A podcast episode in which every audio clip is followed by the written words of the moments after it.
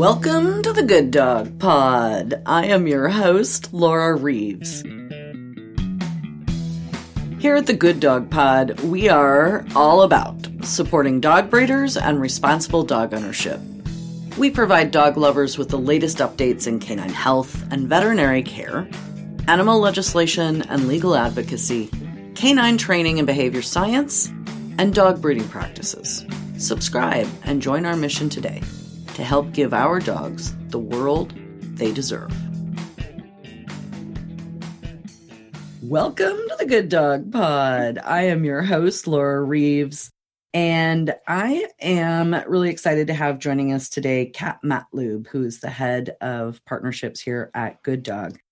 And she is a trained attorney, and she is one of the people on our team who works really hard following legislation around the country. And there's a lot of legislation and initiatives that are taking place here in the U.S. that have the potential to very negatively impact dog breeders. And that is bad, not just for dog breeders, but for you guys, for everybody. So welcome, Kat. Super excited to have you join us. Thank you so much, Laura. I'm so pleased to be here to be talking about such a serious topic and one so close to my heart. As you mentioned, I'm a member of the Good Breeder legal team here at Good Dog.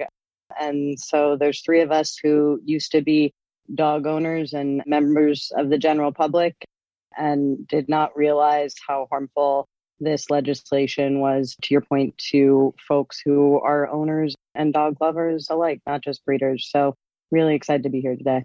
Excellent.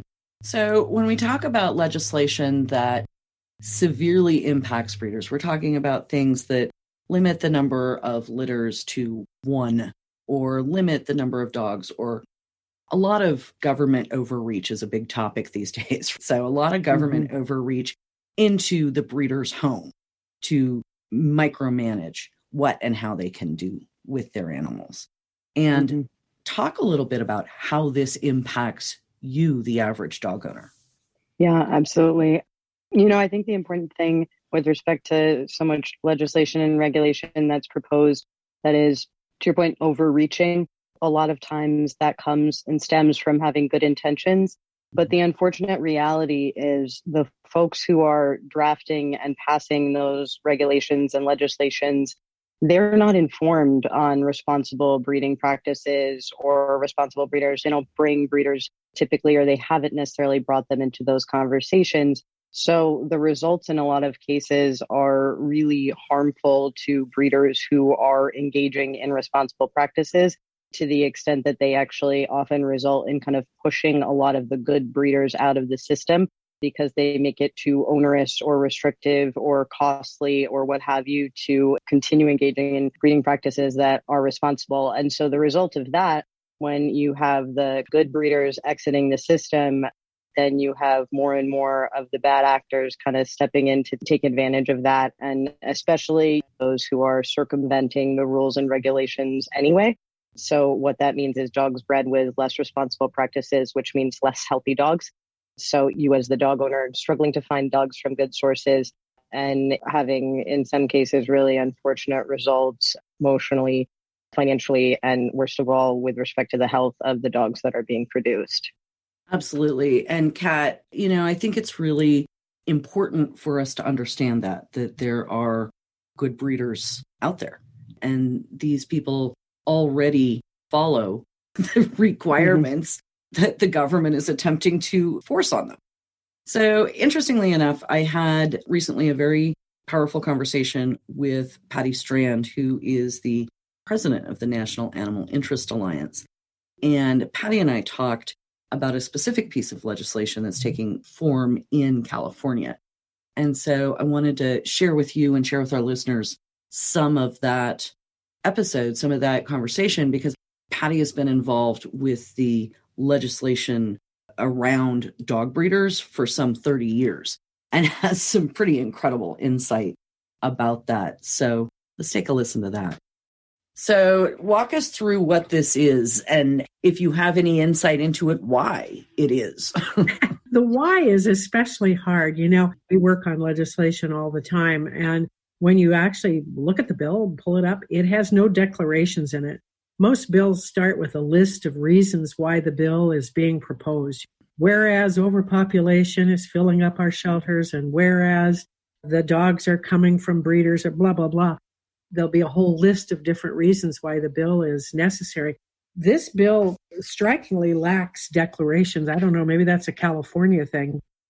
So many of the things that are required in the bill or that might lead you to understand why they think the bill is important are already being done. They've already been passed into previous laws. Of course, the new things in the bill are the things that we object to, like, you know, having a breeder permit, even if you are someone with just one or two or three dogs, if you're going to breed even one dog or one cat. Basically, in California, if you are selling more than 20 dogs a year or having more than 3 litters, you're already regulated to some degree. There are certain disclosures that you have to make, and you're supposed to be registered with different agencies and so on. Much of what this bill does is just duplicative of that bill, but it extends it to people who might have only one dog or one cat and choose to breed that dog or cat. So it really redefines hobby breeders and people who maybe have a pet and they decide that they're going to have a litter. It redefines those people as businesses, basically. Interesting. Yeah, it's really not good.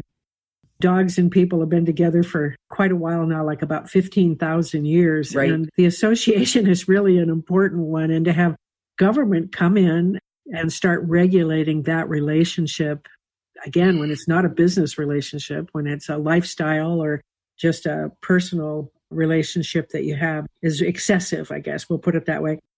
They call the bill the Pet Breeder Humane Care Act, but we will dub it the Humane Breeder Elimination Act or the Breed Extinction Act of 2021, because there's already a shortage of dogs. I mean, the need for this bill is non-existent. We're importing over 1 million dogs into the United States right now. One of the things that I found interesting when I read through this, and I have not poured through it like I know you have, is it says that anybody, like you said, even if it's just one litter, has to buy a breeder permit. And if I remember correctly, and correct me if I'm wrong, submit to some level of inspection.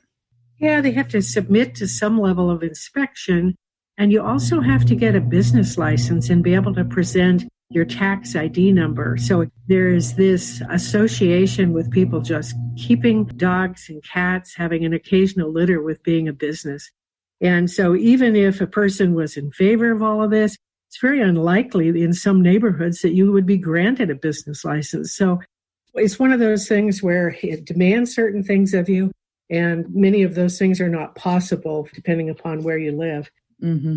One of the things that struck me and walked me through this, most people, even your average hobby breeder, can't qualify as a business under the IRS standards. You don't make enough money. And so I don't understand the disconnect there. How do they think that's going to happen? I don't know that they think it can happen. I mean, there's nothing that's really logical about this bill. There's no stated reason for the bill. It's just, we think that everybody should be regulated. That's really the dominant message throughout the bill. If you went back into the 90s, you could look at the number of animals entering shelters and you could say, we want to make sure that we reduce the number of irresponsibly bred animals that aren't going to wind up in permanent homes. And, you could make certain kinds of arguments. But today, with a shortage of dogs in the United States and with California receiving most of the dogs they have from out of state and even out of country with some of them, you can't make that argument anymore. And so the argument that they're making is that there needs to be a whole array of things to make sure that you're raising your single dog, your 2 or 3 dogs, this non-business arrangement you have with your dogs in a way that the state thinks is appropriate.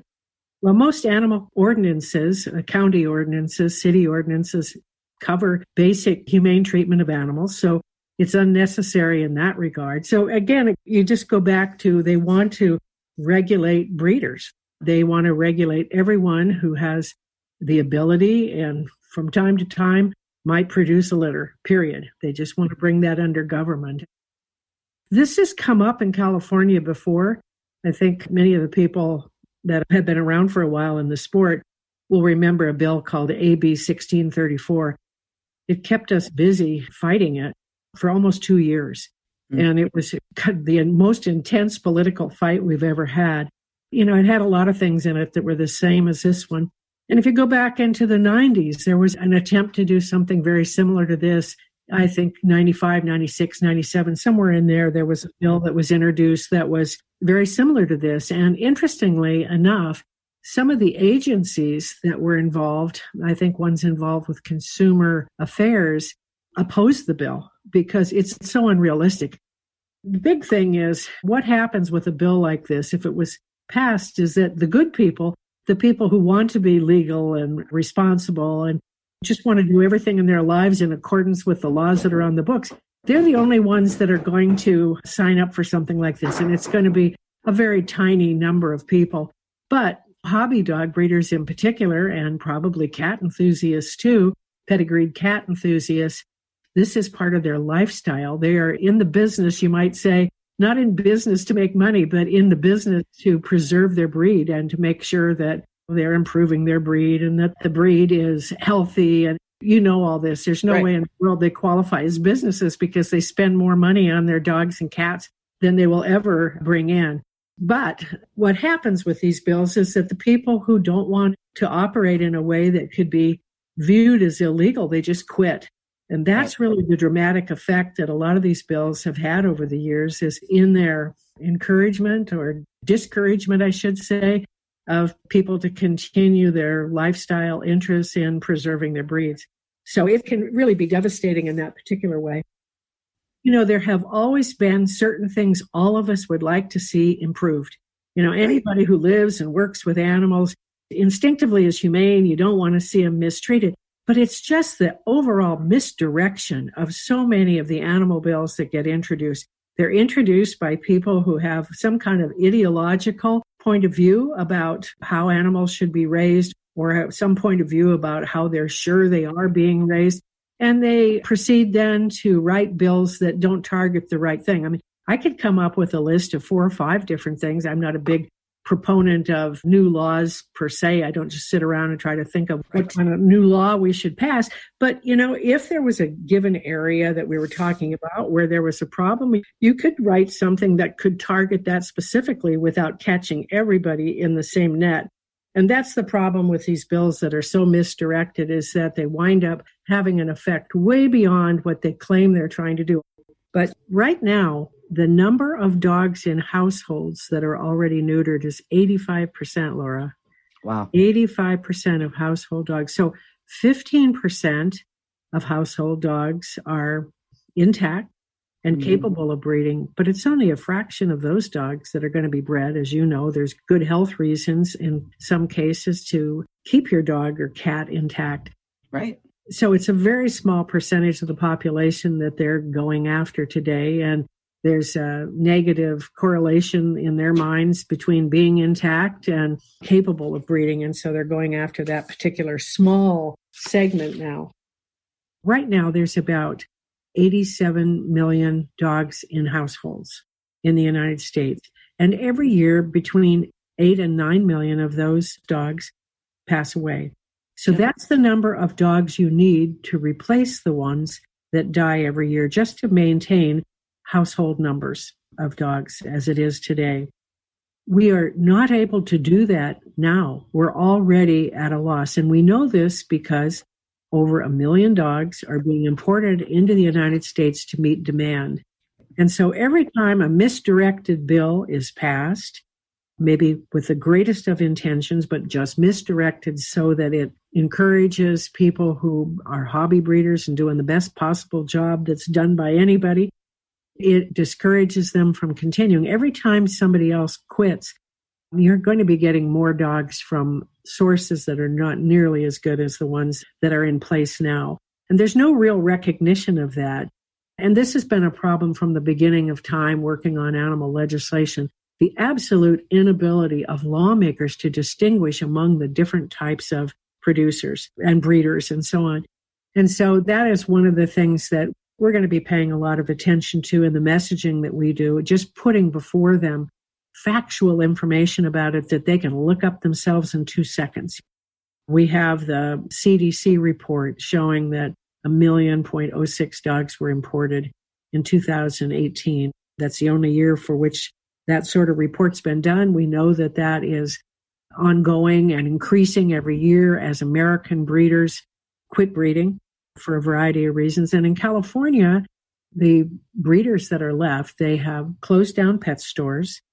They have regulated many breeders that used to produce dogs out of existence already. So this is really going to be targeting those very small breeders, like the hobby breeders and the occasional pet owner that has a litter, for elimination, basically. And again, I don't know that the lawmakers really understand that, because I don't think that they understand how the dog marketplace really works. I don't think they have a clue. Now, if you are somebody who is working at a humane society and that is your filter, that is your perspective on the world, you're wanting to save these dogs, bringing those dogs into California is going to seem to you to be the most humane thing to do. But from a lot of standpoints, including the consumer standpoint, it is not, because the dogs that are coming in, whether they're foreign bred or whether they are from death row as they market their rescue dogs and so on, from a southern state, they don't have histories. Some of them are fine and they make wonderful pets, and I don't ever knock dogs in rescue. Our group has a rescue of its own. We have Homes for Animal Heroes. So right, there's an absolute and important place for rescue, but it's not for everyone. And certainly there are people who want to be able to raise a dog from the time that it's a young dog on, so that it will develop the traits, characteristics, personality, and so on that goes with that particular family's lifestyle. So not every household wants or needs the same kind of dog, but there are many households that would like to be able to find a breed of their choice, maybe a breed that they're familiar with from their childhood, and raise it from the time it's a puppy onward. And with nothing but rescue dogs available, or with them being continually marketed as the best and most humane choice, all other choices are decreasing. Right. All right. So, Cat, like Patti said, this really is an area that I think is really important for us at Good Dog to share information about. And so I wondered if you could offer some insight on Good Dog's position on all of this. Absolutely. And, you know, I think our position is really grounded in our mission to work to unite dog breeders around the country, work to educate the public about the importance of dog breeders, and really change the conversation, and especially using science and evidence and actually looking at the facts, always with the lens of promoting canine health and welfare. So Good Dog does not support California Assembly Bill 702, nor do we support any of the other overreaching and anti-breeder legislation that's out there. Though we do commend, again, as I said, the legislators who are working with the best of intentions to try and give our dogs the world they deserve. With respect to the California bill specifically, and I think Patti covered some of this as well, but the permit application, what it requires of breeders is really quite exhaustive. And I think even more concerning is questions around how it could be enforced, and I think the difficulty with respect to enforcing it and the fees that are associated with it. But more than that, I think the problem is what this bill doesn't do is it focuses on things like the number of dogs that breeders have, rather than focusing on the quality of the care that the dogs are receiving. Because even with respect to quantifying things, what we know is actually it's not about the number. It's how many people are involved and how much care is that dog receiving. One person can have one dog and not treat them well. So what we want to focus is actually looking at and evaluating the quality of the care that dogs receive. And unfortunately, the government is just not equipped on its own to be able to do that, particularly when with breeding programs and responsible breeding practices are actually super variable from breeding program to breeding program. Yes, there are consistent things, but there's also necessarily variability there. And so I think what is kind of exciting about what we're trying to do here at Good Dog is have transparent standards in place by which we can evaluate breeders, hobby breeders, breeding programs, and really look at, are they engaging in responsible practices that are prioritizing the health and the welfare of those dogs, and then certifying them as such. And doing that with heading our health standards and research is a postdoc who has a degree in comparative and veterinary medicine and worked as a USDA science fellow and kennel welfare specialist, and is one of the leading researchers on canine reproduction with respect to breeding practices. So we're trying to look at the science and the facts to make sure that what doesn't happen is you're looking at things that are proxies and actually having really unintended negative consequences, which we touched on before, pushing the good breeders out of the system, even worse in some cases, forcing them to engage in practices that are really unsafe, whether for them and or the dogs. So our goal at Good Dog, again, back to our mission, it's to really hopefully be a community that can help unify all of these amazing parties with the best of intentions, working to give our dogs a better life, and really advocate that we work with breeders and listen to breeders and have legislatures talk to breeders. And we think about how we can have practices community-wide in a way that are enforceable and that are actually getting what we want, which is healthier dogs.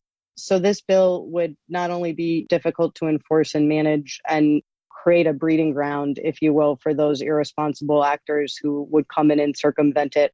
And all of that would just lead to less and less dogs being produced with responsible practices.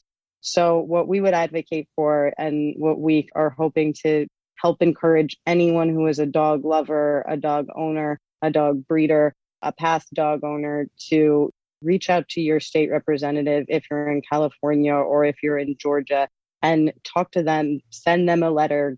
If you go to gooddog.com/join, we've got information on there about how you can find out who's your state rep and how to contact them.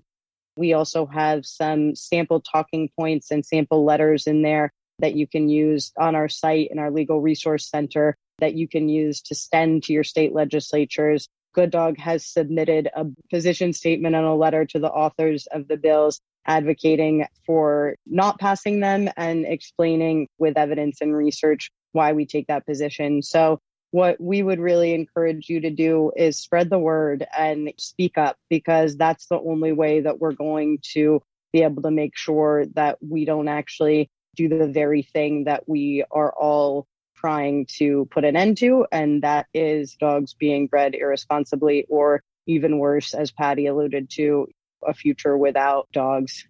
Right. And I think that rule of unintended consequences is definitely something that we need to be aware of as we look at these various legislative and initiative uprisings that are going on around the country. So I appreciate your time very much, Kat. And I know that Good Dog has resources. Folks, we will have information in the show notes about where you can get links to follow for more information on all of these different laws that are being considered that will make having a happy, healthy dog more difficult in the future. Thank you, Laura. And I just also want to say an enormous thank you, as always, to Patti and all of her incredible efforts and everything NAIA has done for this and so many other causes and bills. We're so grateful to her, and I would encourage folks to check out what she's doing as well. She's just an awesome leader in this space, and we are grateful to have her as well. We are very fortunate to have someone who has been as involved in this for as long as she has. Absolutely. Absolutely. Thank you very much, Kat. You have yourself a great day. Thank you so much. Thanks, everyone. Good Dog is a secure online community that advocates for dog breeders, educates the public, helps informed puppy buyers connect directly with certified good breeders, and promotes responsible dog ownership. Good Dog is offering its good breeders special advanced access to the video recordings and transcripts for the full 3-part Q&A webinar series with Dr. Hutchinson. All you have to do is sign up as a breeder at gooddog.com/join.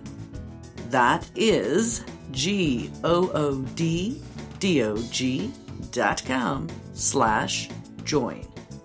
or click the link in the show notes.